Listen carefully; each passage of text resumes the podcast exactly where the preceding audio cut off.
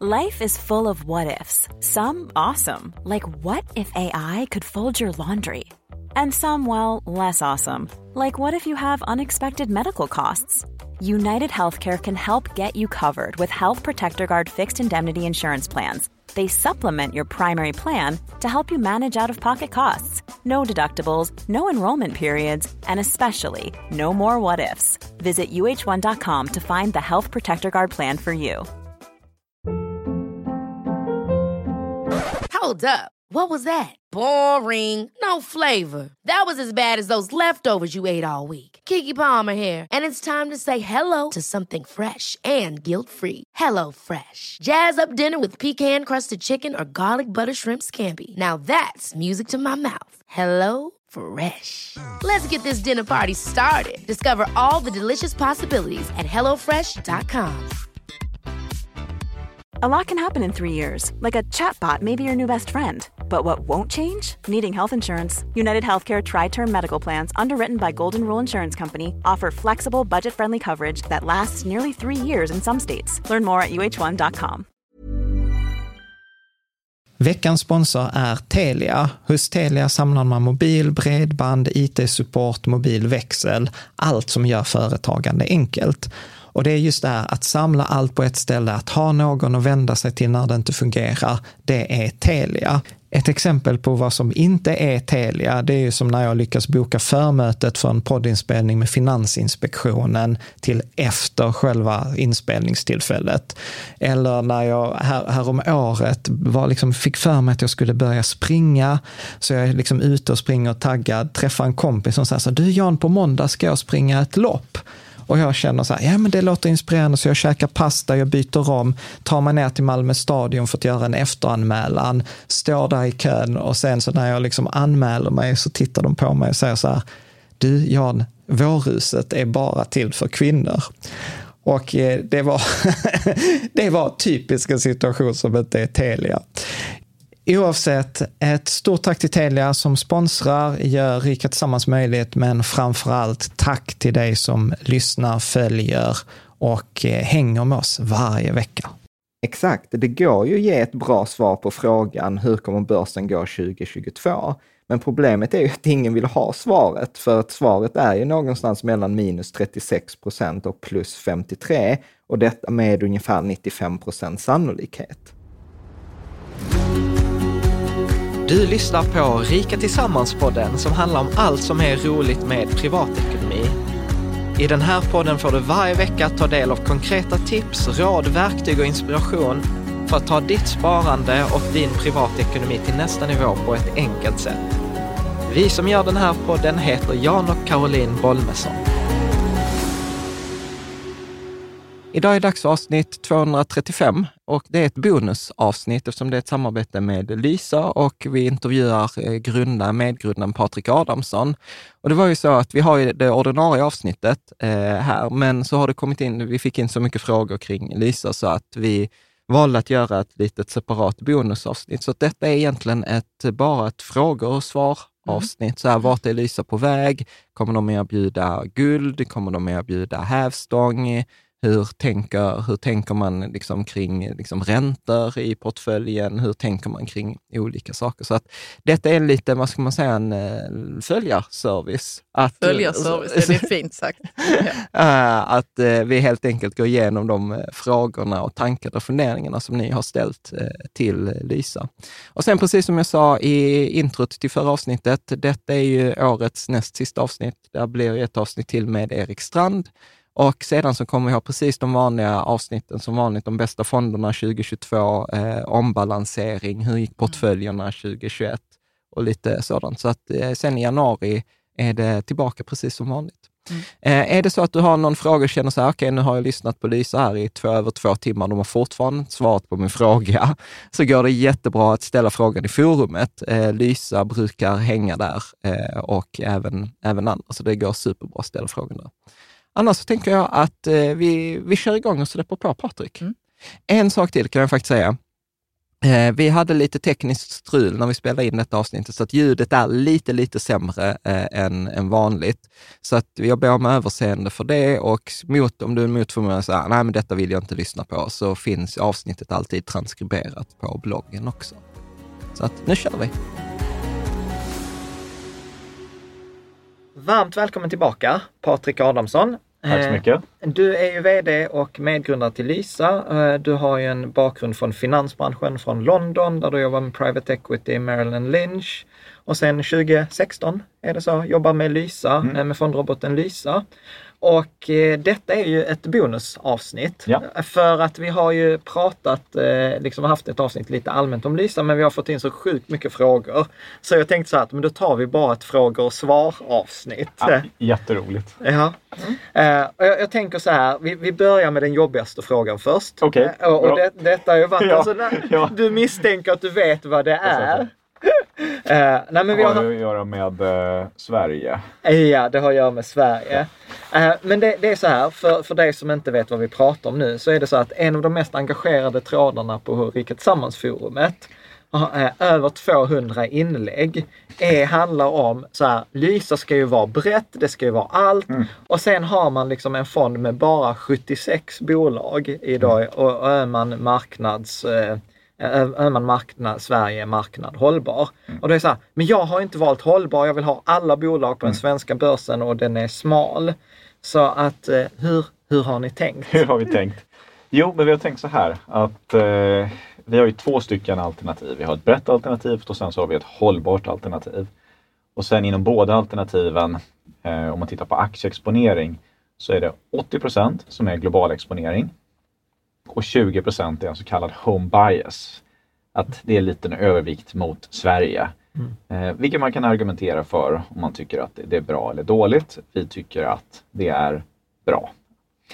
Eh, vi kan komma tillbaka till varför det är så också. Vi, vi har, vi har en annan fråga. tråd med 400 inlägg om, eh, om, om det där. Ja, det, är kul, det är kul att du engagerar det är det här man blir bättre också. Man får den typen av feedback så får man tänka igenom igen hur man motiverar saker och ting. Och om det finns en anledning att bli bättre, vilket det nästan alltid finns, eh, då kan man, kan man göra den förändringen och bli bättre. Och det kan man säga, det är väl alltid någonting som vi brottas med lite. Det är hur ska man lägga sig mot billig och väl diversifierad? Det vill säga att vi vill att det ska vara så billigt som möjligt, för det är jätteviktigt att det är låga avgifter. Samtidigt vill vi att det ska vara så brett som möjligt. Och då när det kommer till den här home bias exponering i Sverige då har vi haft det här alternativet eh, med en Öhmanfond mm. som är också hållbart klassificerad med ungefär 80 bolag och ungefär 10 baspunkter, vilket vi tycker är en jättebra fond och det är ett bra sätt att investera i 80 bolag eh, för en avgift på ungefär 0,1 procent då utöver Lysas grundavgift. Mm. Ehm, sen så kan man säga att men på alla svenska börser så finns det ju 950 bolag jag tror om man tittar i Europa så finns det fler noterade bolag i Sverige än i nästan något annat land. Vi är liksom på samma nivå som i Tyskland så det finns mm. väldigt mycket noterade bolag. Men eh, så att då är frågan, kan man göra den bredare? Och hur bred i så fall? Och ja, man kan göra det bredare. Om man tänker på de stora, som eh, OMX huvudlistan, Eh, så tror jag att vi täcker med de här 80 bolagen ungefär 75% av marknadsvärdet. Mm. Eh, men då är det 25% man inte täcker. Och hur kan man göra det? Jo, då kan man addera fler bolag. Problemet är att hur gör man det utan att det blir extra kostnader, att det blir dyrare. Mm. Eller också att man kanske har en leverantör som vill ha exklusivitetsklausuler med oss och liknande. Eh, vilket är någonting vi aldrig skulle liksom acceptera utan mm. vi vi vill ju bara jobba så att säga för våra kunder. Så det finns rätt mycket olika sätt att navigera. Mm. Det vi har landat i och ett stort projekt som vi drog igång eh, i somras, det är att vi tror att vi kan göra det här lite bredare och faktiskt billigare för våra kunder genom att eh, starta en fond som är direkt investerande och som eh, då inte har någon extra förvaltningsavgift mot våra kunder och som investerar ungefär i 200 bolag. Mm. Och den jobbar vi väldigt intensivt med just nu och hoppas kunna komma tillbaka till inom kort med liksom en eh, mer information om när den kan släppas. Mm. Jag, Ja, förlåt. Nej, kör vidare. För jag Nej, att det jag- finns en del uppföljningsfrågor. Ja men precis, och för detta tycker jag så här, när du sa detta först så tänkte jag så här, ah skitbra. Ja. Och sen var det roligt för då fick jag ett mail igår, precis alltså innan vi skulle spela in så här. Jag var inne i Lysas Facebook-community och där svarade Patrik på denna frågan och han svarade så här. "Ah, och, och det är ju jättebra, men det är fortfarande bara 97 täckning Ja, av marknadsvärde. Det är fortfarande inga småbolag. Så nu måste jag ju ställa den frågan. Eh, så hur, det, det är Så- fortfarande inte alla bolag. Nej, för att eh, nej, det, det blir inte. Om man säger att man tar in alla de här som vi nämnde, ungefär 950 bolag. Jag är inte helt säker på, på siffran, men det är ungefär där uppe. Då finns det ju bolag som är med på Spotlight-börsen, Nordic Growth Markets och liknande som är väldigt, väldigt, väldigt små bolag. Som har liksom en eh, marknadsstorlek på kanske under 100 miljoner. Och problemet med dem är att de är väldigt illikvida. Och det kan vara svårt också att handla de bolagen i större omfattning vid marknadskriser. Så får man fundera på, okej, men hur ska vi konstruera någonting som är eh, bra för kunden, som har en hög likviditet, många bolag täcker in en stor del av marknadsvärdet på börsen. Och det är inte klart eftersom det inte är lanserat och normalt sett gillar jag kanske inte att prata om saker som vi inte har gjort utan man vill prata om det när det är gjort. Eh, Men eh, i det här fallet just eftersom det är en så stor fråga så tycker jag det är kul att glutta lite på det eh, draperiet. Och det man gör då, eller det vi har tänkt göra, det är att kombinera låg avgift, många bolag, men också hög likviditet. Och då landar man, vi tittar på att antagligen använda en indexleverantör som heter Solactive. Och man landar ungefär då på 200 bolag och då väljer man de bolagen också på hur enkla de är att handla. Och med det på den stora listan som är den som är väst och välbekant för alla oss så täcker man in ungefär 97% av marknadsvärdet i så fall. Och det är vi väldigt konfidenta är en bra lösning. Om man ska öka upp det mycket mer än så, den extra effekten man får bedömer vi är låg jämfört med ökade handelskostnader och att man måste köpa mindre bolag som inte är så likvida. Så därför tycker vi att det är ett rätt bra siffra att ligga kring. Var det, var det förståeligt Caroline? Ja, det var det, var, det, var det men jag undrar vad, vad direktinvestering är då. Vad, vad betyder det att ni gör? Alltså vår tanke det är i det här fallet då att vi skapar en fond där vi inte går via en annan aktör. Nej, precis. Utan vi ni gör själva fonden gör fonden och går till Ja, marknaden. misstänkte. Och då är tanken också att de 10 baspunkter som den kostar idag, då kan vi ta bort Mm. dem från eh, en tredje part. Ehm, så att det blir billigare och det blir då bredare. Eh, sen kan det vara lite högre handelskostnader i början. Vi kanske räknar med en tre baspunkter i handelskostnader men den kommer gå ner sen över tid. Mm. Och det är en ganska Okej. stor förändring då med tanke på att då kan vi göra den exponeringen inom ramen för vårt fondbolag och direktinvesterande. Okej. Ja. Su- Super. Bra, nu, nu minns jag inte vem det var som frågade det, men eh, med tanke på den här Sverigedelen, Mm. kommer man kunna i framtiden välja bort den? Alltså att köra så som, liksom, för forskningen säger så här, Sverige står för 1% av det globala börsvärdet, du borde ha 1% i Sverige, medan Mm. ni överviktar det som du var inne på. Och då kan man fråga varför överviktar det här? Ja. Och det finns en eh, teori som det oftast gör kring det här som heter Keeping Up with the Joneses. Det är väl kanske i Sverige att hålla jämna steg med Svensson. Mm. Och det har att göra med att eh, även om det är så att man investerar på ett teoretiskt optimalt sätt i Sverige, som är då att man investerar väldigt brett internationellt, så kanske det finns en situation där svenska börsen går mycket bättre än den internationella börsen. Och, då är det, och det skulle innebära då att alla som är överviktade i Sverige, som investerar mycket mer i Sverige, grannar, andra som man kanske kommer buda kring den där, mot den där sommarstugan, eh, har blivit relativt lite rikare än vad de har blivit om man har investerat internationellt. Och då är det bättre att ha den home biasen för att eh, helt enkelt eh, väga upp att andra har en större home bias och att man då, det låter väl trist, men tävlar liksom om tillgångar med andra som bor i samma land. Så det är grundidén. Förlåt. Nej, inget. Sen, sen så är det ju så då att ja, eh, det finns en tanke. Eh, Vi har jättemycket tankar om jättemycket olika saker ska jag säga och det svåraste är då hur ska vi prioritera? Hur ska vi fokusera mellan vad vi försöker göra nu, vad vi gör inom kort och vi kunde lite längre tid.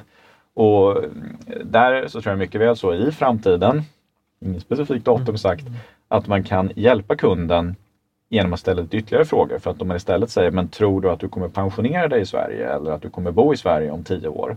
Och en person svarar nej på den frågan. Ja, men då kan man säga, men då är inte home bias lika relevant. Mm. Men jag tror som vi alltid vill göra, det vill göra det väldigt lätt att göra rätt. Så att frågan vi ställer till kunden kan inte vara, vill du ha home bias?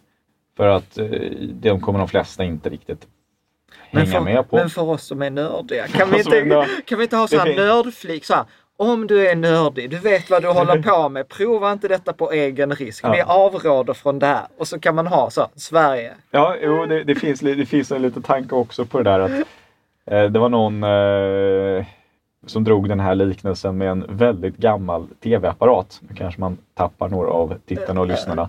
Men att det var ofta så att kontrollen var rätt enkel men sen fanns det en liten lucka längst fram som hade alla specialinställningar. Och borde man inte kunna ha en sån där liten lucka Lucka. på Lysa också? Ja. Och eh, generellt sett så vill man göra det väldigt lätt att göra rätt. Det finns en del som vill gärna ha de här specialinställningarna. Men det får inte gå ut över bekostnad att det blir komplicerat för andra om man känner här är någonting jag borde ha koll på. Men som jag egentligen borde kunna gå och skruva på den där. Ja. Så att det där är en, den Avvägning. Ut, avvägningen och utmaningen vi har i all produktutveckling. Mm. Ursäkta. Hur gör man det här extremt kraftfullt? Samtidigt som man gör det väldigt enkelt. Mm. Ehm, och jag har inget jättebra svar på det, men Mm. att det skulle se exakt likadant ut om några år som det gör nu, det tror jag inte. Ja, vad bra. Jag tänker, eh, ska vi ta en annan väldigt poppis fråga? Eh, bland annat här från Johan Sjöberg och Ted Bengtsson. Kommer det att komma portföljbelåning? Ehm, an, inte inom kort heller. Eh, den är nog den, av de grejer vi har pratat om hittills, den som ligger längst bort. Så portföljbelåning skulle vara till exempel att man har för enkelhet skulle 100 kronor på Lysa och sen kan man belåna eh, portföljen med säg 25 procent och få en hävstångseffekt. Eh, vilket kan vara väldigt bra i specifika fall. Och vi kan gå igenom vilket fall det är snart. Men det man ska tänka med hävstång det är att det förstärker svängningarna uppåt och det förstärker svängningarna neråt. Det är precis som att man belånar sitt hus, det är exakt samma effekt. Att, ehm, och om, man ska, om vi gör ett litet enkelt räkneexempel, säg att jag köper ett hus för ehm, en miljon kronor. Och eh, sen väljer jag att, eh, nu kan man inte göra det, men jag belånar det till 900 000 och sen sätter jag in 100 000 själv. Och sen går det upp med 100 000. Bara den belåningen gör att jag har dubblerat mina pengar. Så att eh, jag har dubbelt så mycket pengar som jag hade innan. Trots att avkastningen bara var 10% Trots att avkastningen bara var 10% Så om jag inte hade belånat, då hade jag bara avkastat 10% istället för 100% Men problemet är ju att om värdet på huset sjunker Med 100 med 000. 100 000, då har du inga pengar kvar längre. Utan då är det bara ett lån du ska betala tillbaka. Och det säger lite om när är det då relevant att belåna portföljen? Jo, då är det relevant att belåna om du har väldigt lång investeringshorisont, säg att det är pensionspengar.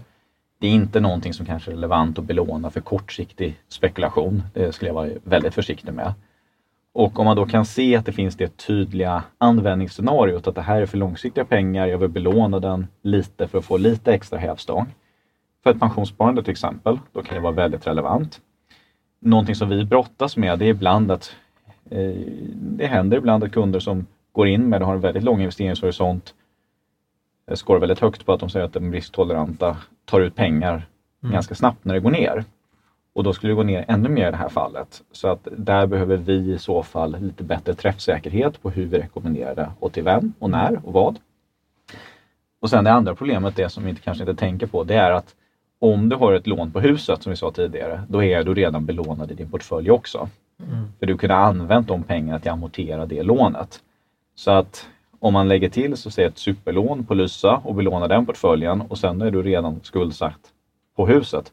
Då får du egentligen lägga ihop equity-värdet eller ak- värdet på eh, huset plus värdet på din portfölj och lägga ihop lånen.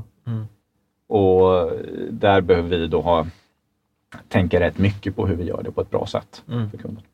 Men det är roligt för detta är ett helt annat svar än du gav för två år sedan. Är det så? Ja. Vad la- gav jag för svar då? Då sa du så nej.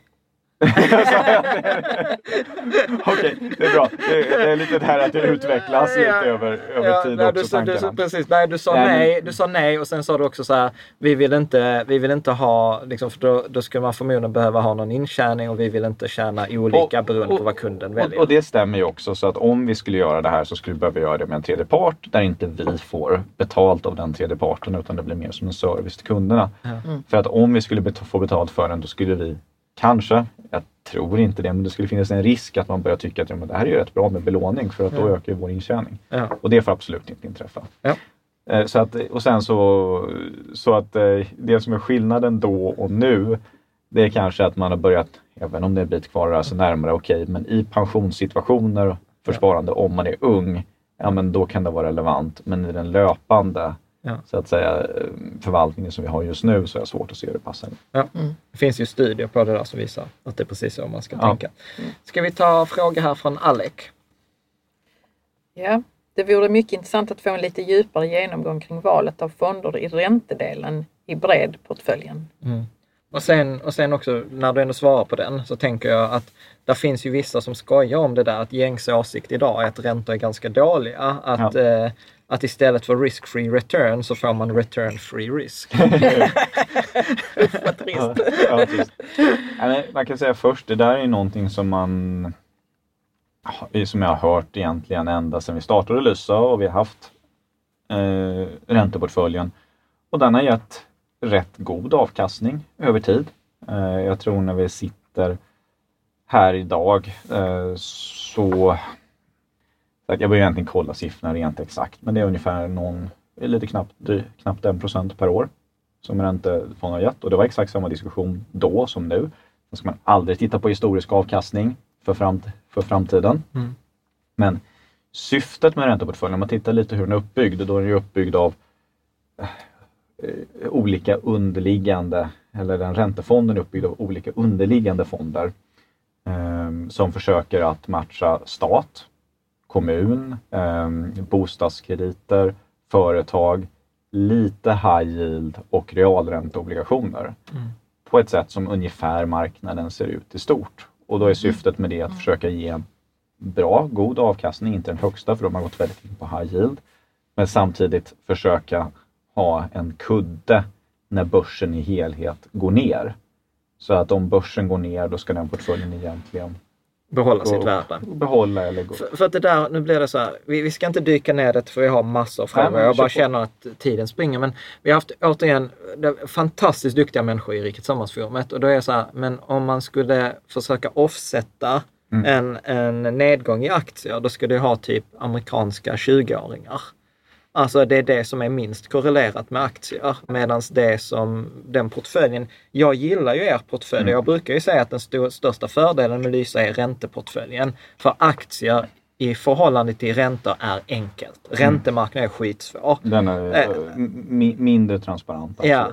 Så, och, och det, ni försöker spegla liksom marknaden även i räntor. Mm. Men jag upplever att jag har svårt att argumentera till exempel då med Daniel Nilsson och de andra som är, när de visar på korrelationer. Där jag säger, nej men det är, då, ska du liksom se att du vill ha något som går upp när aktier går ner, då är det ju långa räntor. Men jag, jag tror att, ja, eh, men jag tror att det här måste man, det här med korrelation är alltid lite vanskligt. Och då Ja. kan man titta på, när ska man titta på korrelation? Eh, nu vet jag inte exakt hur eh, Mm. Ja, det men- här är gjort, men det som man kanske går fel på ibland är att man tittar på långa tidsserier. Mm. Tio år och ser hur ser korrelationen ut här. Men det som är relevant framför allt är att titta till exempel på finanskrisen. Mm. Hur ser korrelationen ut där och hur beter sig olika räntepapper? Och det här tror jag finns en tabell på i vårt white paper eh, som finns på hemsidan. Och det man kan se egentligen lite förenklat så är det så att high yield, alltså högrisk företagsobligationer, tappar mycket värde när börsen går ner i den typen av situationer. Eh, mer säker, eh, säkra så att företag, företagsobligationer med en högre rating eh, kan tappa lite, kan gå upp lite, lite mer och statspapper går upp för att det finns en flight to safety. Så vet man inte alls att det är det som kommer hindra nä- nästa situation. Men det är därför vi försöker mixa den lite på det sättet vi har gjort. Så när vi tänker på korrelation för ränteportföljen eller räntefonden så är det väldigt inriktat på de här extremscenarierna. Ehm, och sen så kan man gå fel där också, absolut, men det är det som de är tänkt. Liksom, att, Men om vi, tar, om vi tar den jobbiga frågan från förra, från ordinarie avsnittet. Mm. För då säger jag så här, det är ungefär 1 procent eh, i, i avkastning. Det är vad räntedelen är prognostiserad och lite historiskt Jag tror och sen beror det lite på, men vi vill gärna ha en positiv och såklart realavkastning efter inflation. Ja. Men för jag tänker att du kan få, eh, låst, alltså, du kan få eh, bankkonto med insättningsgaranti på ungefär 1 procent Mm. i dagsläget. Alltså det, det, så är det, man ska säga först att nu vet jag inte hur många aktörer det finns i Sverige som har insättningsgaranti, så nu är jag lite ute på lösa boliner, men säg kanske det är 30, något sånt där. Ja. Jag, jag, vet inte. Ja. Men då är det ju en som ger det. Ja. Mm. Och det är inte samma som gav det för ett halvår sedan och det är inte samma som gav det för ett år sedan.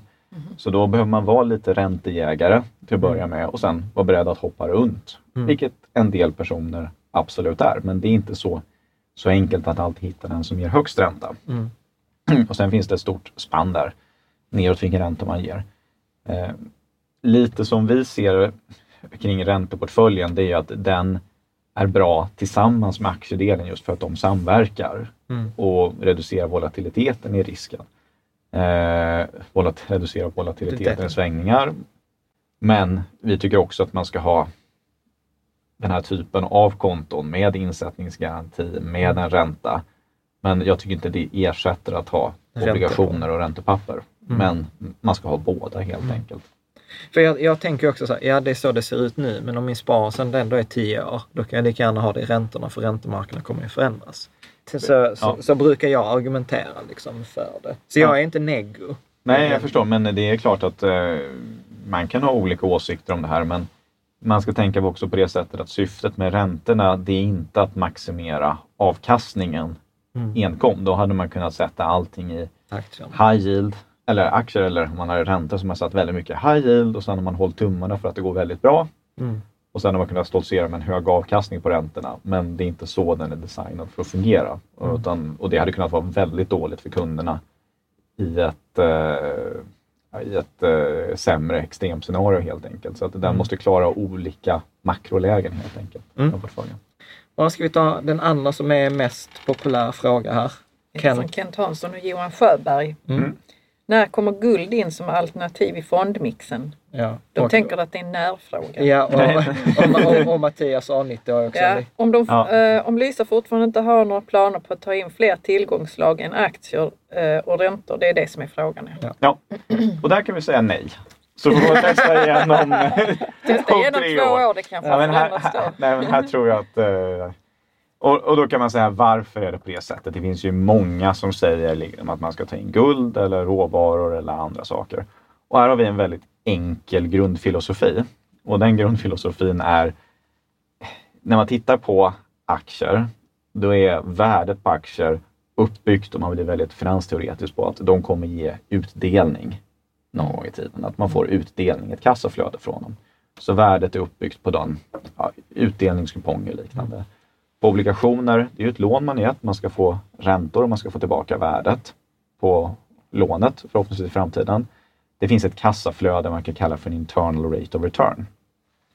Eh, om man tittar på råvaror, eh, ädelmetaller, kan vara kryptovalutor också för den delen, eh, då finns det inte det här kontinuerliga kassaflödet som kommer. Utan man hoppas att av någon anledning är någon beredd att betala mer i framtiden än vad man är eh, att göra idag. Och eh, då kan man, om man vill dra det lite extremt, säga att det är lite mer av inne på spekulation än just att man investerar för att få den här löpande avkastningen. Men, och det vi vill göra det är att se till att vi har en inneboende avkastning på det vi investerar våra kunders medel i. Så det är, det är egentligen kärnan i svaret. Men skulle man inte kunna argumentera för att man ska äga liksom hela marknaden? Alltså så här finansteoretiskt. Mm. Hela marknaden, alla tillgångar, alla liksom att där skulle det vara inkluderat krypto eller råvaror eller guld i förhållande till den andelen som guld utgör av den totala finansiella värdet. Mm. Ish. Ja, man skulle, man skulle man kunna säga att man ska äga an, fastigheter Mm. och allt möjligt därutöver. Och jag tycker att det finns en ganska stor skiljelinje mellan eh, de tillgångar som är ändå avkastande och Mm. där man hoppas att någon ska betala mer i framtiden. Mm. Sen så ska jag säga att om någon skulle välja att äga 3, 4, 5 procent av guld för att skydda mot en del scenarier som det kan ha varit bra mot tidigare som kanske hyperinflation eller någonting annat. Då tycker jag kanske inte det är den dummaste idén man kan göra. Mm. Men jag föredrar mycket mer de här tillgångarna som avkastar. Mm. Man kan säga på ett annat sätt om man vill vara lite eh, rolig, kanske Mm. lite provocerande. Eh, så att om du skulle ta allt guld som någonsin har grävts upp i världen Mm. och så skulle vi göra det till en jättestor kub. Mm. Eh, då blir den ungefär 21 meter gånger 21 meter gånger 21 meter. Mm. Man skulle kunna ha den en bit här utanför huset. Ja. Eh, I alla fall. Och nu vet jag inte exakt vad senaste värdet det hade varit, men det hade varit värt ungefär Ja, det är, 8 triljoner dollar, något sånt där. Så du kan välja att äga den kuben eller så kan du välja att äga allting som Vanguard äger. mm. Och då tycker jag att det är rätt lätt. Mm. Däremellan. Det är roligt, vi kommer Det att var av... Vi kommer, vi, Konstigt resonemang. ja, nej, det är så här, det, det, det, det, Den det, här har jag lånat också från eh, någon som är lite smartare än jag som har räknat ut det där. Jag tror det var Warren Buffett som sa Ja, det. med något nej, men jag håller med. Det är roligt. Vi, vi kommer att intervjua Erik Strand nästa vecka. Jag tror, Ja. jag tror, jag tror att han har en annan, eh, Ja. någon annan åsikt. men, Nej, Eh, sen, kan, sen kan man säga att det finns också en annan anledning för att, eh, som man har tittat på också, för man har tittat från olika perspektiv. Jag tror att, och det var väl därför jag sa, man vill aldrig vara fastlåst i sina åsikter utan man vill hela tiden kunna utmanas eh, och därför fundera igenom det igen. Men det vi ser också om man tittar på olika fonder, råvaror, det är att de är rätt dyra generellt. Vi har vår totalavgift som inte vill ska överstiga 0,4. Att introducera råvaror och fortfarande ligga under 0,4 är svårt och då måste man se de här korrelationseffekterna, samvariationen. Är det så att det verkligen skyddar på ett bra sätt? Och när vi har tittat på det så tycker vi inte att den korrelations samvariationseffekten Mm.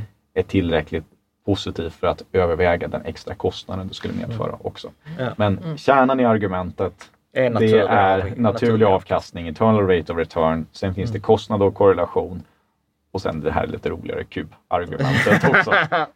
Men Jan, var kom det ifrån det argumentet att man skulle äga allting, allt, en representation av allt som finns på marknaden? det är egentligen det som, som jag har tolkat in den här effektiva marknads... Du kan inte ha en åsikt om vad som kommer gå bra i framtiden. Så eller du får inte. bara ha- så du vill äga allt. tillgångar. Problemet är att vi brukar approximera det med allt som hela aktiemarknaden. Mm. Men det blir ju också ofta stökigt för att till exempel, inte, om jag har för mig så är obligationsmarknaden är väl större än aktiemarknaden. Ja, Om du räknar in statsobligationer och det skulle jag kunna tänka mig. Sen finns det också en jättestor onoterad marknad ja, därutöver.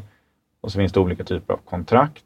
Så jag skulle nog vilja lägga till att i så fall så, så det går nog bara svårt att säga att du ska äga allt. Sen får man tänka att det borde vara likvid, likvitt också. ja, För att eh, det, det är inte så roligt om man inte kan omvandla den till varor och tjänster. ja. Det man äger. Ja. Så att det finns jag tror det finns olika nyanser. Och Absolut. det där. Nej, men Så så, att- och, så, och grejen så är så här för mig, alltså så här, jag, jag, jag hade ju önskat, jag gillar ju guld, jag tycker att det ska vara en liten del i portföljen, men för mig är inte detta en dealbreaker för att återigen, det som jag tycker är så fint med, med pengar och investeringar, så här, det behöver inte vara antingen eller. Antingen kör jag Lysa eller så kör jag egen portfölj. Man kan köra liksom så här 100 000 UC och 5 000 kronor i guld.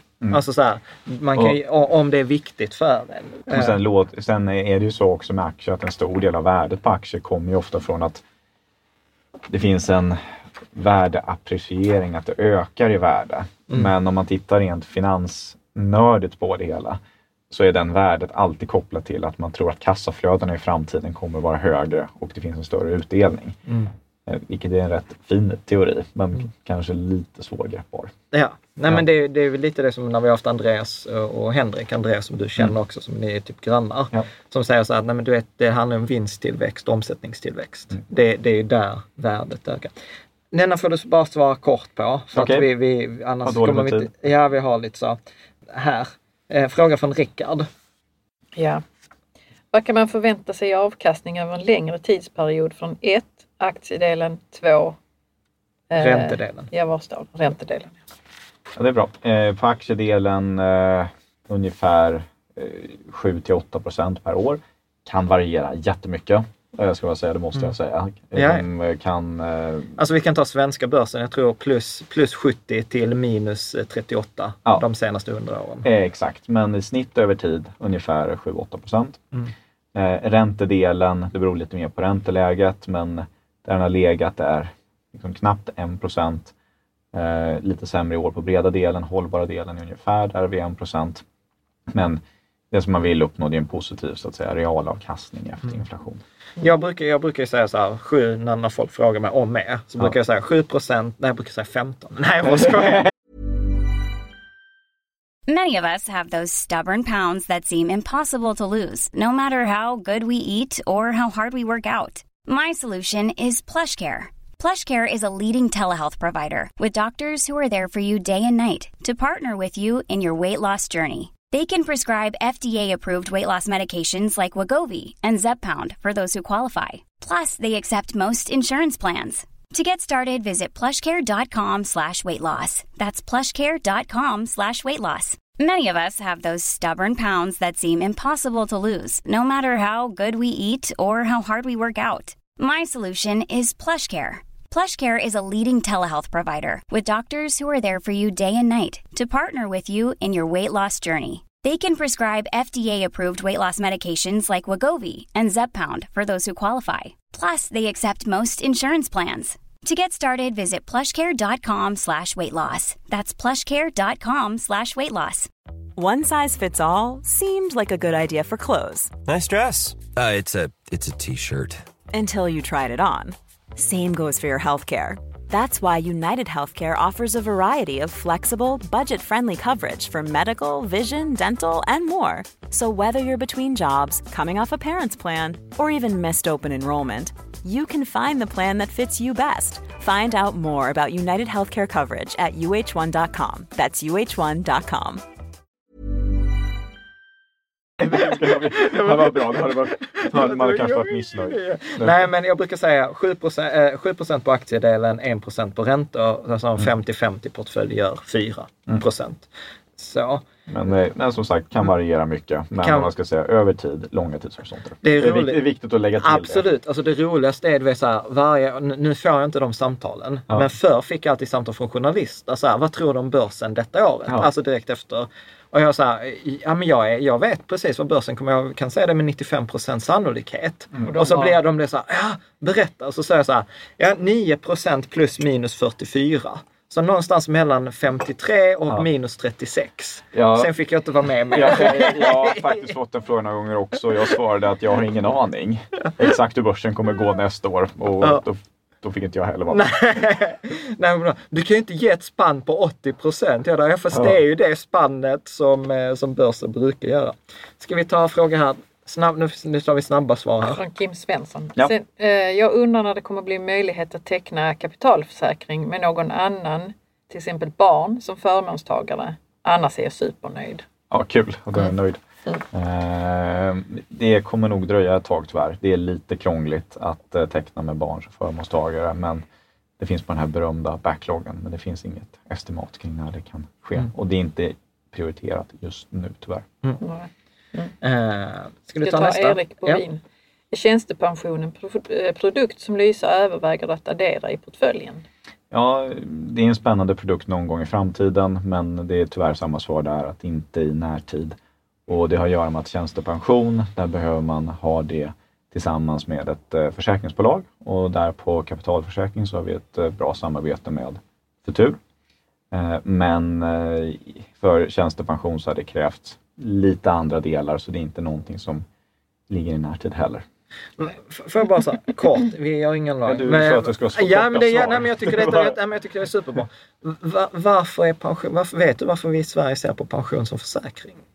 Det är rätt underligt när man tittar på det på ett övergripande plan och det är så i flera andra länder också. Om jag skulle gissa så är det att när man började fundera på det här med pension, väldigt viktigt att den kommer finnas kvar i framtiden.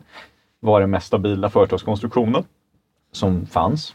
Var Ja, försäkringsbolag. Ja, Mm. det har vi bra koll på. Ehm, och, men det är inte så att det följer att man tycker att det är superlogiskt eh, Mm. när man läser det. Ja, nej, för jag tänkte, för jag har ju nog ibland tänkt så att nej men det handlar nog om att det är en försäkring mot ålderdom eller alltså det vet jag. Ja, men sen Ja, men det sen, fanns sen, sen, finns det, sen finns det också en del eh, vad ska man säga, pensioner som har ett försäkringselement. eh, Det man kallar för tradd-livförsäkringar. Mm. Traditionella livförsäkringar. Där man får ett fast belopp utbetalt. Det kanske är att nej, när jag pensionerar mig, då får jag 15 000 i månaden. Och så måste försäkringsbolaget se till att den kan möta alla de Mm. eh, åtagandena. Och då finns det ju ett tydligt försäkringselement. Mm. Men om man tittar på en fond eller depåförsäkring, då är de ofta kopplat till en person Mm. och det är den personens pengar och sen så har man det inom ramen för en försäkring. Mm. Och eh, där kan man ha en lång diskussion vad, Mm. vad, vad som är liksom rimligt eller logiskt eller inte. Mm. Eh, Nej, men det var var skönt att det inte bara är jag Ja. som tycker att det är lite konstigt. Ska vi ta Malmkolm Sjölund?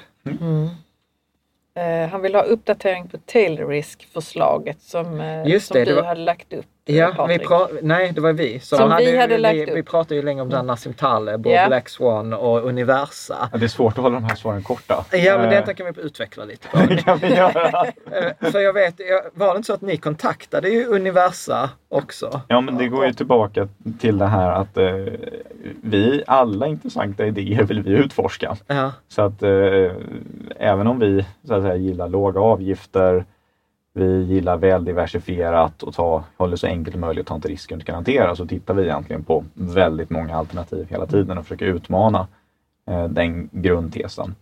Och där kontaktade vi Universa. Jag vet, ni hade ju ett eller två eh, blogginlägg av ja. Och eh, Svarade fick, de? Nej, vi fick faktiskt inget svar. Det fick vi inte.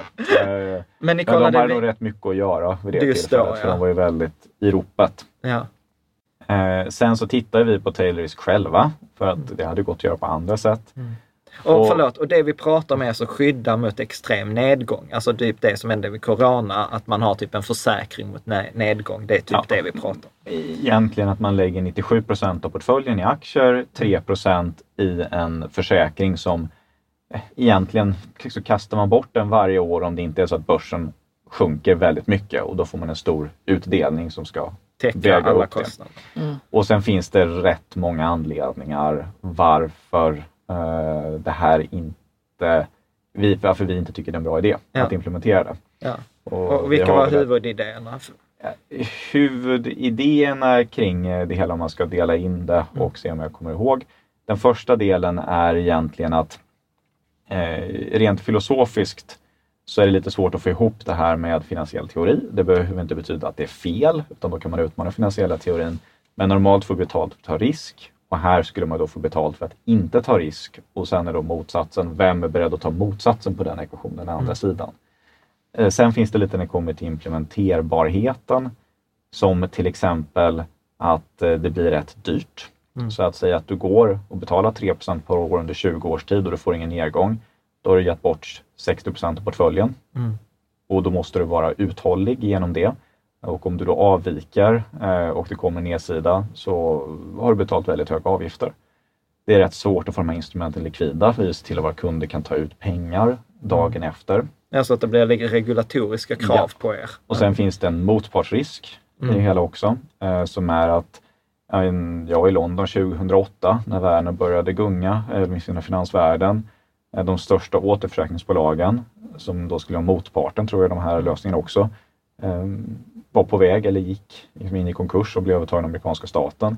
Så att om det här händer extremt event och de här behöver betala ut, finns försäkringsbolaget där som ska stå på andra sidan eller säger de att Nej, men vi har stängt eh, nu.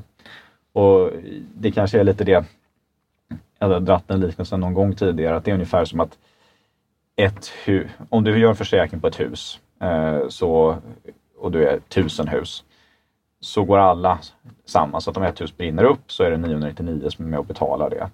Men om du släpper en brandbomb på alltihop så alla tusen husen förstörs, då går försäkringsbolaget i konkurs och ingen får ut sina pengar. Mm. Och det skulle kunna vara det som händer i det här fallet. Eh, och sen så fin- fanns det tredje största anledningen, om vi går tillbaka till det, så var det, finns det rätt lite empiri på där, om man tittar på studier. Och Ja, det är typ bara de och någon till som Ja. gör det. Precis. Så att det blev ja, lite långt svar, men det fanns nej, flera det- anledningar Ja, men det är skitbra. Och jag tänker på det, det, det som du säger med försäkringar. Alltså jag, jag börjar, ifrån att ha älskat försäkringar så börjar jag bli mer och mer skeptisk. För det första såg jag någon, någon studie som att det, man får ju typ bara tillbaka 30% på alla försäkringspremier man betalar. Mm. Inte i finans utan typ som man... Eh, och sen var det typ, all, där finns ju folk nu som har tecknat fast elpris. Ja. Eh, och tänkt så här, nu har jag gjort bra, bra affär för det är nu man behöver fast elpris. Men då är det liksom el, elhandelsbolag som har gått i konkurs Mm. och då hamnar du på rörligt elpris i alla fall. Och då har man ju liksom betalat och sen aldrig utnyttjat. Eller, Nu, Fått nu, nu är det här jättegenerellt, eh, så att man, eh, men bara att man pratar från väldigt generellt så tror jag att i snitt så kanske man är överförsäkrad Ja. i Sverige. Men det finns generellt en del man är underförsäkrad som jag tycker att alla borde åtminstone fundera igenom. Och nu säger du elmarknaden så kommer jag bli helt chockad. Nej, livförsäkringar. Ja. Så att eh, det jag tycker att de flesta som bor tillsammans, om man har ett hus och bolån, eh, då bör man titta på om det är relevant för en själv att ha en livförsäkring som skulle täcka upp halva bolånet om ens partner eller en själv eh, verkligen hoppas inte går bort. Så att, för att eh, där är de som följer med olika tjänstepensionslösningar, de betalar ut rätt lite pengar. De som följer. Och ofta kan ju ett bolån vara på några miljoner kronor. Och då är det skönt i det otroligt sorgliga läget att man inte behöver fundera på att lösa bolånet. Och Och, de är rätt billiga också. De är precis, jag tänkte säga det att eh, jag, jag kollade på det där att det, Ja. du vet, vi pratar så här under en hundralapp i månaden. Mm. Och sen ett tips där brukar jag säga, vi har faktiskt ett avsnitt om livförsäkringar, är att tänka i tid, omställningstid Mm. också, inte bara tänka i belopp. Och sen alla som har särkullbarn ska definitivt, då borde det vara så här, har du särkullbarn då borde det liksom vara obligatoriskt med livförsäkring. För där blir en arvsproblematik. Eh, vi kan länka till det avsnittet också som heter så här, avsnittet heter Om du dör har dina efterlevande råd att bo kvar. Ja, För att, eh, det var ungefär exakt det jag tänkte på. Ja. Trist men Ja, ja, ändå men bra att tänka på. Ja, men Vi är skitviktigt. rätt dåliga på att svara, eller jag, på kort. Nej, det är ingen fara. kan- Kalle Kammonen har redan fått svar. Han Ja. undrade om bankkonto. Men här, jag vet inte, vi ska ta en eh, fråga. Här, eh, diskussion återigen från Rika Tillsammans-forumet. Kan indexfonder bli för stora? Vad händer om alla placerar i indexfond? Är det ett problem liksom för indexfonder generellt? Är det problem för er? Det är inget problem än. Eh, sen kan man fråga om alla i världen skulle, hela världen skulle bestå av en stor indexfond. Eh, då tror jag vi skulle få ett problem. Och det finns ju en tjänst som görs som är price discovery, att man hittar vad är en prissättning för en aktie. Och där kan man tänka sig att det finns vid något tillfälle en balans helt enkelt mellan de som utför den tjänsten och indexfonder. Eh, vi är rätt långt från att nå den än så länge. Och det kanske jag ska säga där, det kanske inte är index heller som är mest man tänker ofta indexfonder är det viktigaste och det är för att det står som ett begrepp för väldiversifierat och låga avgifter. Men låga avgifter och väldiversifierat eh, är nästan det viktigaste. Sen om det följer ett precis index eller inte kanske är lite sekundärt så länge det är väldigt brett om man tar bort företagsspecifik risk. Sen finns det anledning att bra följa index också. Men vid något tillfälle antagligen problem. Vi är rätt långt därifrån. Skulle du, jag brukar ibland säga så här, nej men he, hela Lysa är en stor indexfond. Alltså så här om man tar 100% aktier. Hå- Håller du med om det eller? Ja, alltså själva exponeringen är ju liknande på ett eller annat sätt. Och att det finns ju väldigt, om vi tittar egentligen på hur ser förvaltningen ut, hur har det gått? Då jämför vi oss med väldigt, väldigt breda globala index med 8000 bolag som kan vara svåra att investera i direkt och därför köper vi flera eh, index. Så att eh, jag skulle inte säga att det är missvisande. Sen så finns det eh, ganska många andra delar också i helheten kring hur man sätter in pengar, hur man månadssparar, hur enkelt det är, hur snabbt går transaktionerna, alla de bitarna. Eh, men- avgifter. Men, men- men, men, men, när jag säger liksom att hela aktiesidan i sig, det är egentligen som en väldigt stor, väl diversifierad indexfond. Eh, Det kanske inte är i Det är inte det ni skulle säga. Det är kanske inte en superbeskrivning, men det är liksom inte en missvisande beskrivning heller. Men bara så här, och säg att vi leker med den där tanken att det ni gör nu i Sverige, Mm. alltså att man direkt investerar. Säg att det kommer någon dag i framtiden ni skulle kunna göra det kunnat plocka bort Vanguard och kunnat plocka bort och direkt investera i alla de här bolagen själva. Mm. Skulle ni följt ett index då, till exempel så här, ja men nu den första december gör MSCI om sitt index. Hade ni agerat på det då eller liksom? Det- Ah, Det blir ju rätt hypotetiskt. Eh, man kan säga generellt sett så tror jag att den dagen när vi skulle vara lika bra på att göra amerikanskt index som Vanguard är väldigt långt borta. Mm. Eh, jag, så att det är liksom inte in någon Nej. planeringshorisont och vi tycker de är superduktiga. Mm. Eh, sen så... Vad jag är ute man- efter är så här, är ni indexfundamentalister eller inte? Ja, alltså nej, jag tror vi är lågprisfundamentalister. Men sen så kommer det då till frågan, okej, men vad ska man mäta mot om det här är bra eller dåligt? Liksom, hur bra jobb gör man med förvaltningen? Och då att ha någon pinne eller som ett eh, jämförelsemärke eh, är väldigt sunt. Mm. Och då är nog index ett bra alternativ att gå efter. Så vi skulle kanske landa där ändå. Men eh, det jag försöker säga det är det viktigaste är låga avgifter, väl diversifierat. Sen så bara för att se till att man inte blir slentrianmässig utan man verkligen levererar på en systematisk förvaltning. Så är det nog bra att följa ett index. Sen så finns det väldigt mycket problem med olika typer av index. För de flesta index som finns är inte gjorda för att de ska vara investerbara. Mm. Och då är det vissa innehav som har låg likviditet och kan byta ut och ta in och ut lite.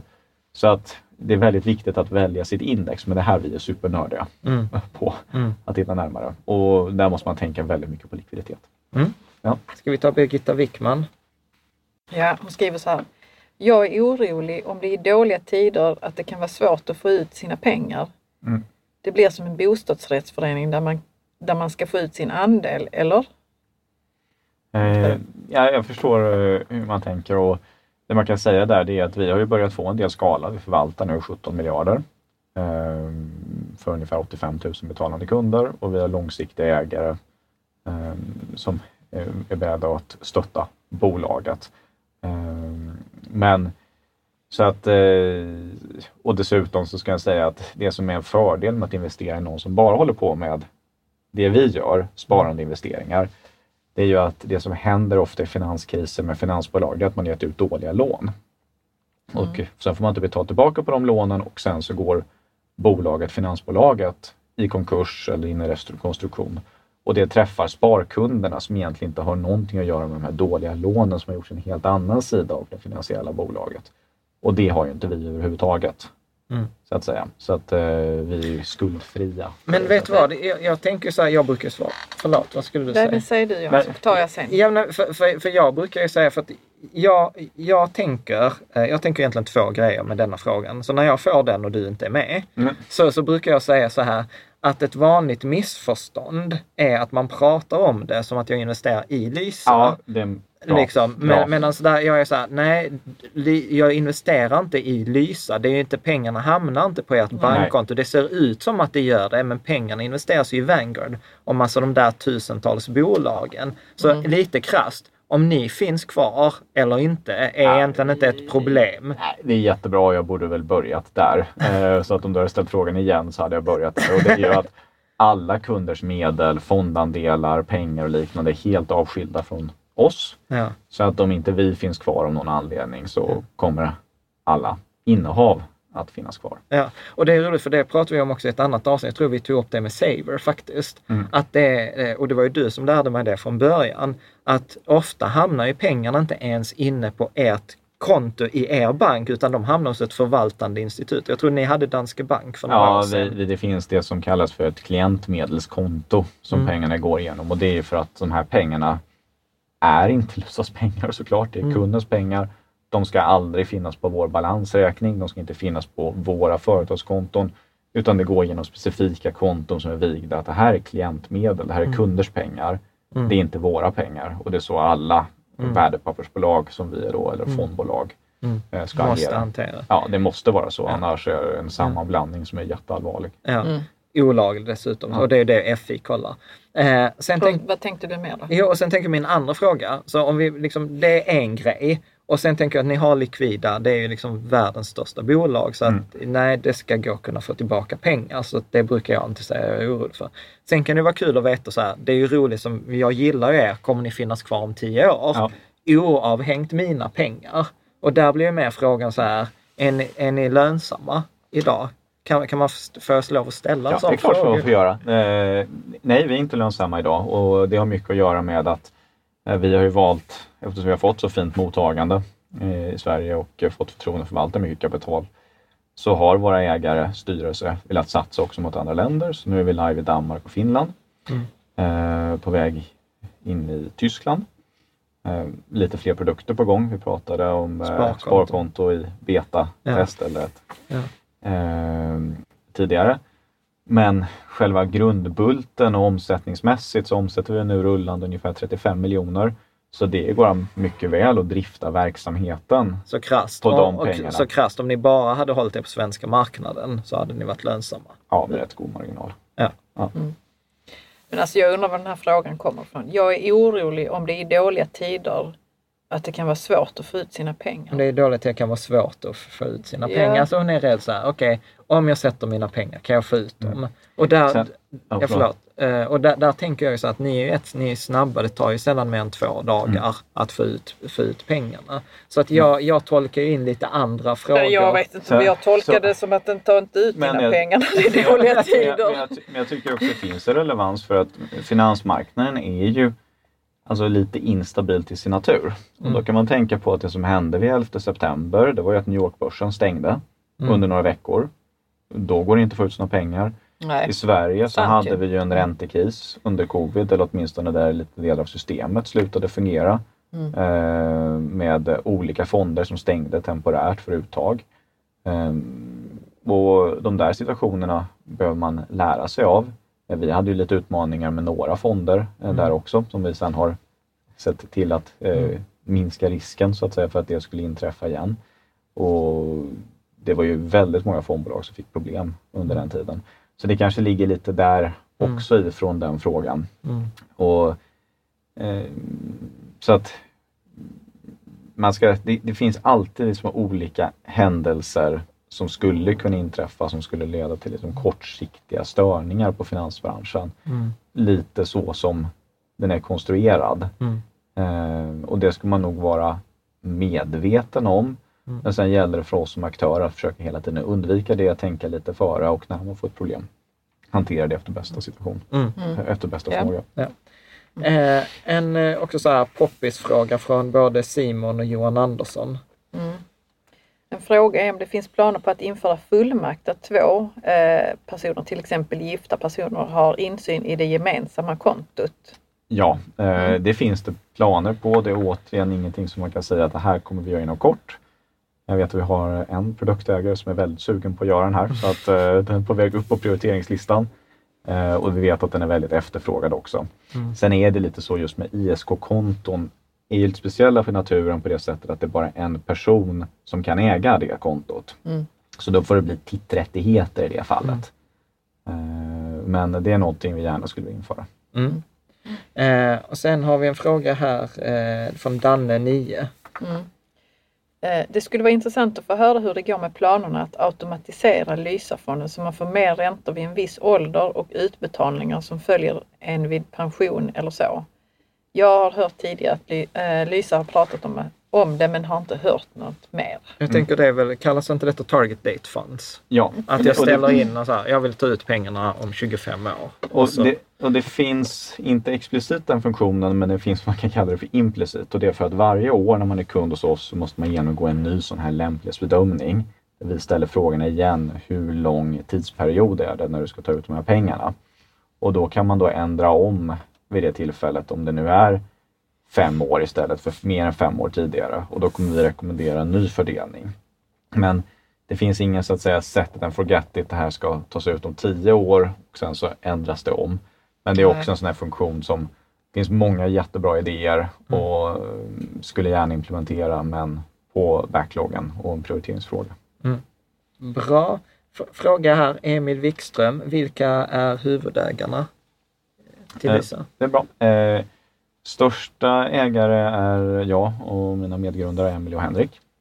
Eh, sen har teamet en eh, rätt stor ägardel också.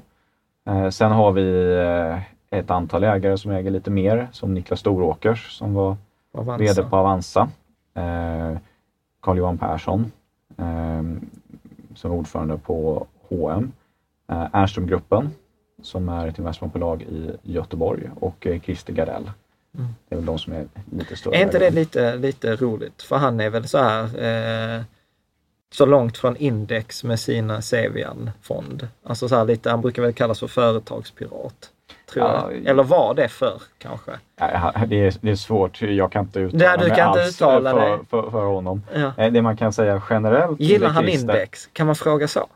Ja, jag, jag tror han får tala för sig själv Ja, så, att inte jag. jag gör, så Nej. inte jag gör det. Men jag kan säga rent generellt hur många som kanske har lite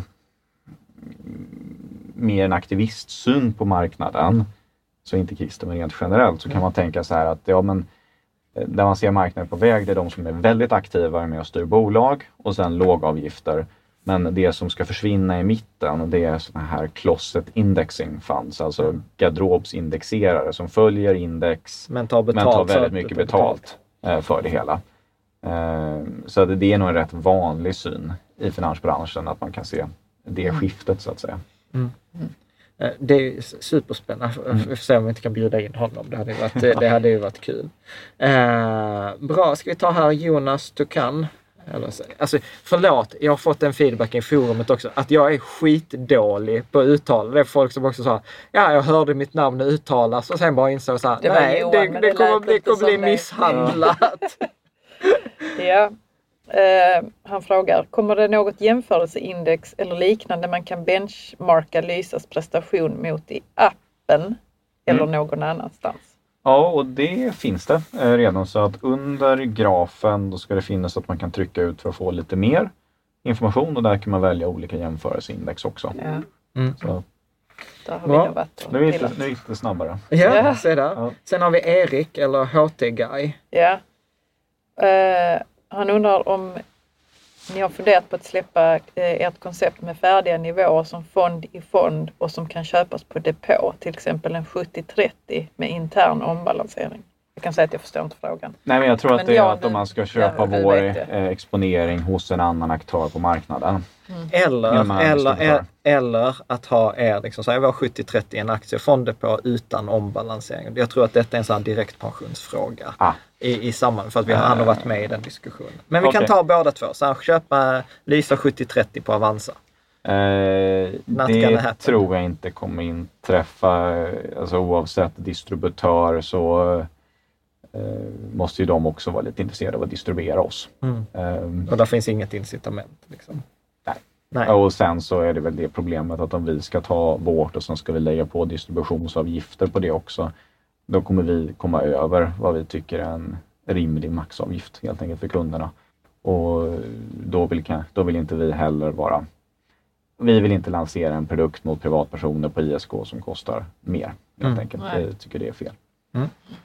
Och det blir, den det blir otydligt och vad det- står för också. Ja, och den, den andra frågan då att eh, ha det i en aktiefonddepå utan att få transaktionerna så man slipper kapitalskatten. Eh, ja, vi, jag kanske inte ska hoppa ner i hela det kaninhålet eh, nu. Eh, men eh, det är en intressant tanke och skulle kunna vara intressant för, för framtiden helt enkelt. Vi, eh, vi tar Filip Sandgren. Mm. Han skriver så här. Om jag har fattat allt rätt finns det en viss eh, viktning mot den svenska marknaden i Lysas portföljer. Hur tänker ni på Lysa kring viktningen då Lysa lanseras i flera nordiska länder? Förändras viktningen då mot de olika marknaderna i i så fall hur? Så får danskar 20 i Sverige. Nej, danskarna får inte 20% i Sverige. Men eh, vi har, planer, vi har planer på att starta en home bias i Danmark också. Men innan vi gör det vill vi nå en lite mer kritisk massa i Danmark. Så vi har fått ett Mm. fint mottagande. Det var faktiskt så att det finns en liknande publikation i Danmark som i Sverige, Råd och Rön. Mm. Eh, Den heter Tänk konsument på danska. Jag ska Ja. inte försöka mig på det. Och det var väldigt roligt för att eh, där kom vi ut som bästa sparalternativet i Danmark med väldigt god marginal.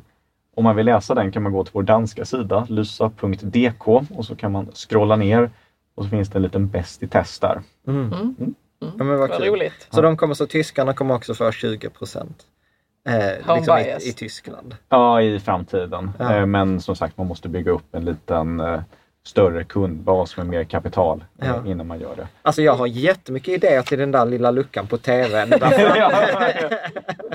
Men är det också så att man i Tyskland eh, har helt andra sätt att investera sina pengar än i Sverige? Tyskar gillar väl räntor?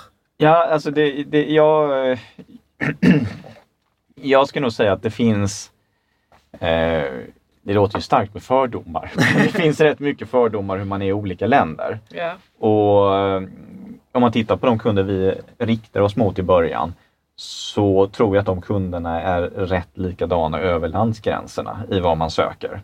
Mm. Och så kan det skilja rätt mycket inom Sverige också mellan olika personer hur man ser på investeringar. Eh, generellt sett så är det mer på räntekonto i Tyskland.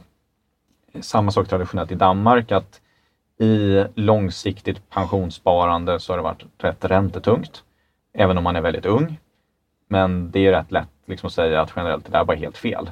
Så vill man då rent logiskt så borde man ha större aktieexponering även i de länder som kanske varit lite duktigare på att ha i Sverige. Och där tror jag att vi har ett litet jobb att göra och kanske något litet att bidra med. Ja men jag tänker så här, hela danska aktiemarknaden det har ju väl varit typ Novo Nordisk. Alltså typ, Ja, det, det är också en fördom. De Ja, har ja. andra företag också, Maersk och... ja absolut men det är typ Novo Nordisk, Maersk och typ Vestas eller något sånt här. Ja, sen, har man, sen har man väl liksom typ halva danska aktiemarknaden. Nej, jag ska inte säga, jag är Nej, inte påläst. Jag är jag- inte påläst, jag är inte påläst men det, det var bara en fördom. Går- Jag tror att danska aktiemarknaden är rätt stor faktiskt. Jag ska inte säga att jag är någon riktig expert på det, men man kan se det är, vilket är rätt troligt, är att danskarna är väldigt sparintresserade. Ja. Och där är det rätt kul att se att eh, lite influens från framförallt Nordnet eh, har verkligen influerat sparmarknaden i Danmark. Ja. Ehm, så att eh, det, det är lite roligt. Ja. Eh, och även väldigt intresserade. Ja. Lite som Sverige. Ja. Ja. Nej, det, jag- jag ska inte prata om sånt Vi som jag pratar inte... inte om så, danskarna Nej, vi pratar inte om sånt som jag, eh, som jag inte kan. Men det är alltså så här, Men som du har mycket fördomar om. Nej, men jag bara, det, bara, det som bara slog mig var så här nu när vi pratade om 60-40 så var det ju det som, min, som jag delade med, med mig till er. Att, att eh, jag, jag pratade ju med så här ungdom och så bara, ja men jag har också en 60-40 portfölj. Jag bara tänkte, shit vad bra av dig, så här 19 år och, och liksom så här, du har Och redan in- inne på... och redan inne på så här tryggt och bra balanserat sparande och sen han säger så här, ja 60 krypto, 40 NFT. och jag var så bara, okej. Och hur, hur relaterar det sig till danskarna? Att eh, det är många, jag upplever att det är mycket så här krypto också. Men det, är Ja. det, det är bara anekdotiskt. Det är bara, Det är bara vi, vi, vi Men bör det är- gå vidare. Mm, vi går vidare. Eh, eh, vi har en fråga från André Thunberg. Ja. Har Lysa planer på att sänka avgiften på fonderna för att matcha exempelvis Fondo som nu kan erbjuda cirka halva priset på motsvarande fonder? Även, även om man inte får hjälpen med ombalansering och autogiro. Vi har alltid planer på att sänka eh, fonderna, avgifterna, så det finns alltid ett arbete. Eh, sen så känner jag inte igen det just om man tittar på den fonduppsättningen som vi har, att man skulle kunna få tag till den på halva avgiften på något annat ställe. Eh, Men jag så- tror, jag, tror, jag tror att vanligt misstag man då ofta gör det är att man bara jämför vissa specifika delar. För, Mm. för den, jag får ju den frågan så här, varför ska jag välja Lysa när jag kan välja Avanza Global? Mm. Och då brukar jag säga så här, men Avanza Global är en jättebra fond och den kostar 0,1.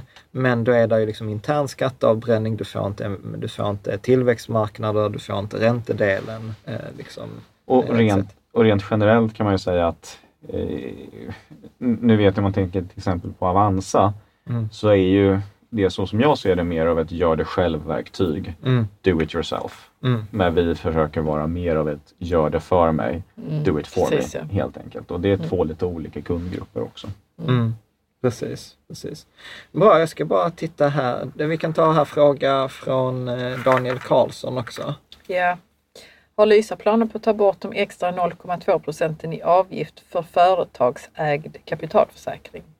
Eh, ja, det hade varit trevligt. Nu de här 0,2 för en kapitalförsäkring är ju någonting som tillhandahålls av ett försäkringsbolag. I det här fallet eh, Futur som är ett försäkringsbolag som eh, då hjälper oss att tillhandahålla försäkringsskal. Och de där 0,2 procenten, det är ju Futurs avgift, det är ingenting som Lysa får någonting betalt av. Utan, eh, men det finns väl en förhoppning i framtiden att man kanske kan sänka den avgiften men det är egentligen det som de tar för att tillhandahålla de här försäkringsskalan Mm. och Ja. ligger därför lite utanför vår direkta kontroll. Mm. Sen finns det inte så många andra i Sverige som tillhandahåller eh, den här typen av försäkringsskal eh, med också ja, det man kallar med API där man kan göra det helt digitalt. Jag kan säga att jag har ju inventerat den marknaden och, Mm. min upplevelse var ju så här, Futur är ju överlägset bäst. Alltså det är väl typ så här, Movestic vet jag att de har på Carnegie, men det har ju bara varit bökigt. Eh, men jag tänker vi tar en annan, eh, en annan fråga. Här var en fråga från Marina Ninic. Eh, som var så här, kommer det en översättning till engelska? Men jag har för mig att sidan är väl på engelska? Typ, den vi är väl- svenska är på svenska, sen i Danmark och Finland så är det på engelska och i Tyskland så är det på tyska. Så att det är ju lite rörigt. Så att det finns nog en tanke om att man ska kunna också ändra språk på engelska på svenska sidan. Eh, Så att man kan göra det. Men eh, så det finns en, en sån idé. Har ni sett några skillnader mellan finnar och danskar? Alltså vi vet ju att vi svenskar är bäst, men Ja men det, det finns väl en liten skillnad eh, där. Ehm, om man ska ta Finnarna gör väldigt få uttag. Det kanske kommer till fördomar men när man väl har committat så tar man inte ut pengarna. Det gör man inte i Danmark så mycket uttag heller men men finnarna är i, extrema. i Finland är extrema på det Okej. med eh, långsiktigheten. Så det, det är rätt häftigt. Ja. Eh, sen kan man säga att rent generellt när det kommer till sparmarknaden och olika alternativ så ser det lite mer ut i Danmark som det gör i Sverige. Det finns flera olika alternativ på marknaden. Så där kanske det är lite lättare att sätta oss i ett kontext som det är i Sverige. I Finland så vitt vi kan se så finns det lite färre alternativ helt enkelt och där på mer automatiserade sparmarknaden är vi eh, lite mer ensamma som aktör. Vilket gör en liten annan informationsbörda på oss att förklara det vi håller på med. Medan i Danmark kan man säga, jo men det liknar ju de här olika aktörerna Ja, som man såg. Okej. Bara det här testet med eh, Tänk konsument så var det nog sju andra aktörer tror jag. Mm. I. Finland tror jag det är svårt att hitta Ja, det är svårt när man ska utbilda samtidigt. Det är Ja. ju skönt när man slipper det. Jag tänker vi ska ta två sista eh, frågorna här. Eh, Fraxinius. Ja. Skulle vilja höra lite mer om eh, Lysas breda och hållbara inriktning. Hur ser det ut framöver med pågående klimatfokus? Eh, ja, eh, när det kommer till... Så vi har ju två stycken erbjudanden. Vi har ju brett och sen så har vi hållbart. Brett är målet att vara bara så brett som möjligt, fånga så många bolag som möjligt. Hållbart följer ju mer det här ramverket som utgår från Svenska kyrkan men som följer också av eh, eh, ja, som vår partner där, Öman, eh, använder sig av. Återigen viktigt att säga att vi får aldrig någonting betalt av Öman eh, utan vi får bara betalt av våra kunder. Vi tycker bara att de är jäkligt, eller väldigt duktiga och riktigt vassa. Sen när det kommer till klimatdebatten som är väldigt pågående i stort, eh, då tror jag att hållbara alternativet svarar väl upp eh, mot det man efterfrågar. Eh, Men vi har inte några andra planer så att säga på att introducera någonting specifikt riktat mot de frågeställningar som är aktuella just nu i media. Nej. Bra. En, en, en annan fråga som också så här, att många, man pratar ju ofta om så här med höga värderingar på börsen, att vi har haft liksom lite nästan en superkonjunktur här med tio års uppgång, inflation etc. Och, om vi tar liksom ett steg bakåt, hur, hur, hur tycker du eller att man ska, eller att man kan tänka? Eh, Jag tror man kan tänka så här att vi vet att börsen kommer gå upp och ner. Mm. Det är väldigt tråkigt när det har gått ner. Jag tror bara den tiden som vi har varit aktiva så är det absolut fler, jag har inte exakt siffra, men jag skulle gissa att det är någonstans mellan 7 och 10 gånger det gått ner mer än 10 procent. Mm. Kanske två eller tre gånger gått ner 20 procent och en gång det gått ner 30 procent. Eh, Det är jättesvårt att försöka tajma de här nedgångarna. Normalt när någon försöker tajma så är tyvärr där man ofta hamnar i att man tar ut pengarna i nedgången och sen kommer man inte in i marknaden igen. Eh, jag tror man kan räkna med att börsen, det är väldigt hög sannolikhet att om man investerar i aktier mot räntor så kommer aktierna vara högre värderade om tio år än vad de räntorna kommer vara. Man kommer ha en bättre avkastning. Eh, men det är väldigt svårt att försöka gå in och tajma och säga nu ska jag inte ta risk och nu ska jag gå ur börsen och sen missar man uppgången. Och det här är egentligen en pågående diskussion med olika anledningar. Att det finns alltid jättemånga bra anledningar att sälja. Just nu pratas det mycket om eh, Höga Ukra- elpriser, höga Ukraina, elpriser. Ukraina, Taiwan. Det finns alltid några sådana ämnen. Det betyder inte att om det inträffar något väldigt tråkigt på någon av de här, då kommer börsen gå ner väldigt mycket och det har varit bättre att sälja innan. Men det finns alltid jättebra anledningar att sälja. Mm. Och tricket är att vara uthållig. Ja. Mm. Vad, vad tänkte du? Nej, jag tänkte inte något. Alltså. Nej men jag, eh, och det var så här, jag hade något men jag, det, det, jag hade det, Det och flög så, och det, iväg. flög, det flög iväg. Jo, eh, nej, jo, jo, detta skulle jag säga. Men nej, det, det är spännande för jag tänker ju ofta att det är de okända okända faktorerna. Alltså så här, ja men vi vet att inflation är ett problem, det har vi pratat om i, i tre år. Vi vet att Ukraina eller elpriset är ett problem. Alltså jag upplever att de stora krascherna kommer ju när det var något vi inte har pratat om de senaste tre åren. Typ Corona var ju en sån, det var ju så här, ingenting, ingenting, ingenting, pang. Forskarna visste det skulle hända men inte när. ja, ja, i och för sig. Ja, ja man säger ju det vart hundrade år. Ja, Mm. så, så att jag, jag brukar ju så här när folk pratar, "Äh, nu är det mycket inflation, så tänker jag så här, alltså bara grejen att vi pratar om inflation eller bara grejen att vi pratar om att det har tryckts pengar, så är det inte det som, Det är inte det det, som är inte kommer- det som kommer göra det för att marknaden har liksom prisat in det. Och det här är så viktigt att hela tiden i sitt sparande vara förberedd på olika scenarion. Mm. Och eh, att man har en portfölj som man klarar sig lite, i så många olika scenarion som möjligt. Mm. Det är därför man inte, om man behöver pengarna om två år, ska sitta 100% i aktier. Mm. För att då kan det vara 40% ner om två år. Mm. När man behövde de där pengarna för en insats i en lägenhet eller liknande. Mm. Utan att hela tiden ha rätt risknivå som man är komfortabel med och vara förberedd på saker innan det inträffar. Mm.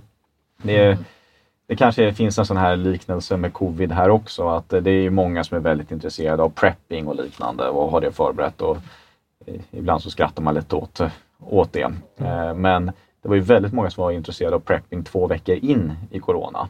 Men då Ja, är det, ju lite, det stämmer. då- Ja, med då- toalettpappersrullar. Ja. Men då är, det lite, då är det lite för sent. Så det gäller att vara redo innan det inträffar. Precis, alltså gud vad jag har skrattat åt det där med toapapper. Ja. Vi pratade med grannarna och de var bara, vi har på vinden så vi behöver inte köpa. Och det är roligt. Och det, och det, och det, och det roliga just med toapapper är ju så här, är det något vi i Sverige är självförsörjande på så är det toapapper och pappersmassa. Sen tror jag problemet, nu kanske jag är helt fel här, men jag har för mig att det var någonting i den fabriken som tillverkade, en fabrik som tillverkade toapappersrullar som brann. Under Just covid. då. Nej, jag, Nej. jag är helt fel, men jag har för mig att det var en artikel där så det är lugnt, vi är för självförsörjande, vi har toapappersrullar och sen en vecka senare så var det någon maskin där som hade brunnit. Så att det räcker liksom inte Nej. det utan man måste planera några Man måste steg planera framöver. även för sånt. Ja, Ja. ja, men, precis. Nej, men jag tror att det Men var jag så här, kanske har helt fel här, men jag för mig det det. skulle Ja. kunna vara så. Ja men det var ju så här, vet vi, det är så här multipel, att vi kan liksom täcka vårt en eget årsbehov med- Ja, ja, visst, visst. Nu, eh, jag tänker vi så här, vi, vi, gud, vi har ju pratat i tre timmar här idag så jag tror vi börjar bli lite tumöra.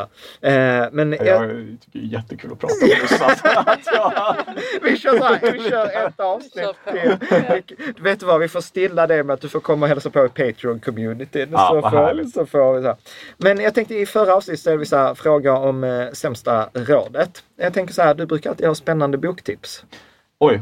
ehm, Har du något eh, kul? Ja, jag har, faktiskt, jag har faktiskt ett roligt som kanske ger lite, lite insikt. Och det är en bok som heter Purple Cow.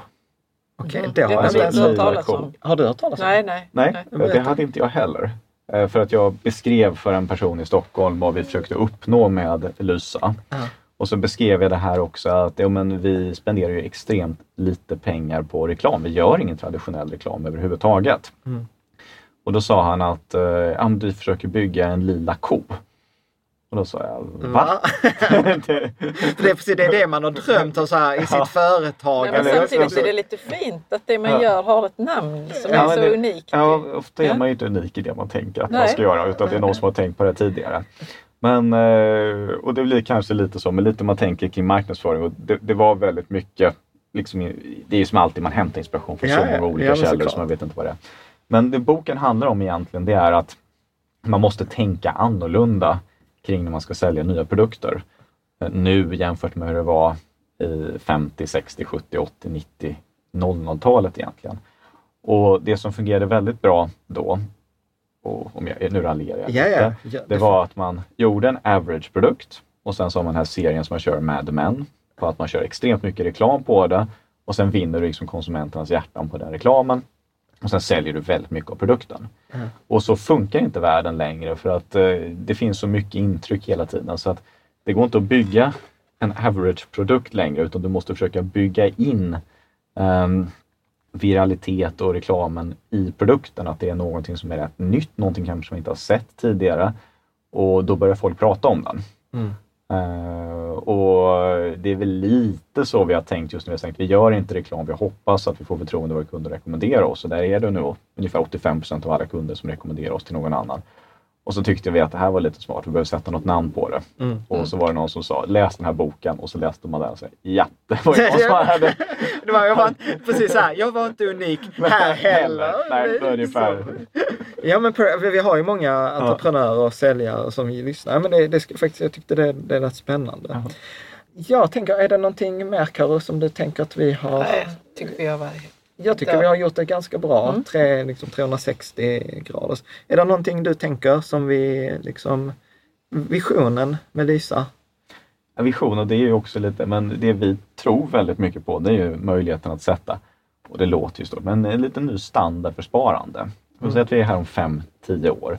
Då tror ju inte jag att man kommer sitta i drop-down-menyer och försöka välja en fond om man inte är jätteintresserad av att man vill ha just den här fonden.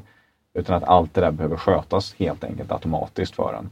Och om man har pengar som står på sitt bankkonto, att det helt enkelt flyter till den bästa användningen för de pengarna. Om det är ett sparkonto med insättningsgaranti så man får lite ränta på det. Eller att det är att investeras på lite längre sikt. Och att allt det där är hela tiden automatiserat för dig. Och det är ju ditåt vi vill gå och är väldigt tidigt i den resan. Men det är liksom den långsiktiga visionen. Ja, en Lite fin- ny standard. Och det tror jag, och det är inte bara vi som kommer göra det, utan det kommer vara flera olika aktörer. Ja det ser man ju så här, fintech har ju vuxit Mm. eh, enormt. Men vet du vad, nu, nu sätter vi ner foten. Du Patrik, Ja. stort tack. Tack. Tack själva, jätteroligt. Och tack för alla bra frågor från alla läsare. Ja men Det eller var ju hur. roligt att vara så många. Ja men eller hur. Och sen har ni ju eh, på Facebook har ni en eh, eh, Lysa-community. Det stämmer. Där jag vet också att eh, man kan ställa frågor och ni brukar ibland ha livesändning eh, och sådant. Och sen vet jag också någonting jag tycker ni gör fantastiskt är kundtjänsten. Det är liksom eh, att jag vet Ja, också i, i Riket Sammansforumet så vet jag också att där är, jag tror det är Astrid som Mm. brukar svara och några, några av era medarbetare till. Och det är sjukt lyxigt att bara kunna tagga Lysa i, i forumet. Ja, det är jättekul att vi har så duktiga medarbetare. Mm. Just som, eh, så att om ni har någon fråga, tveka inte att höra av er så Ja. kommer vi göra det bästa vi kan för att hjälpa er. Ja, snyggt. Ja. Då slutar vi där. Tack så hemskt Tack. mycket. Tack!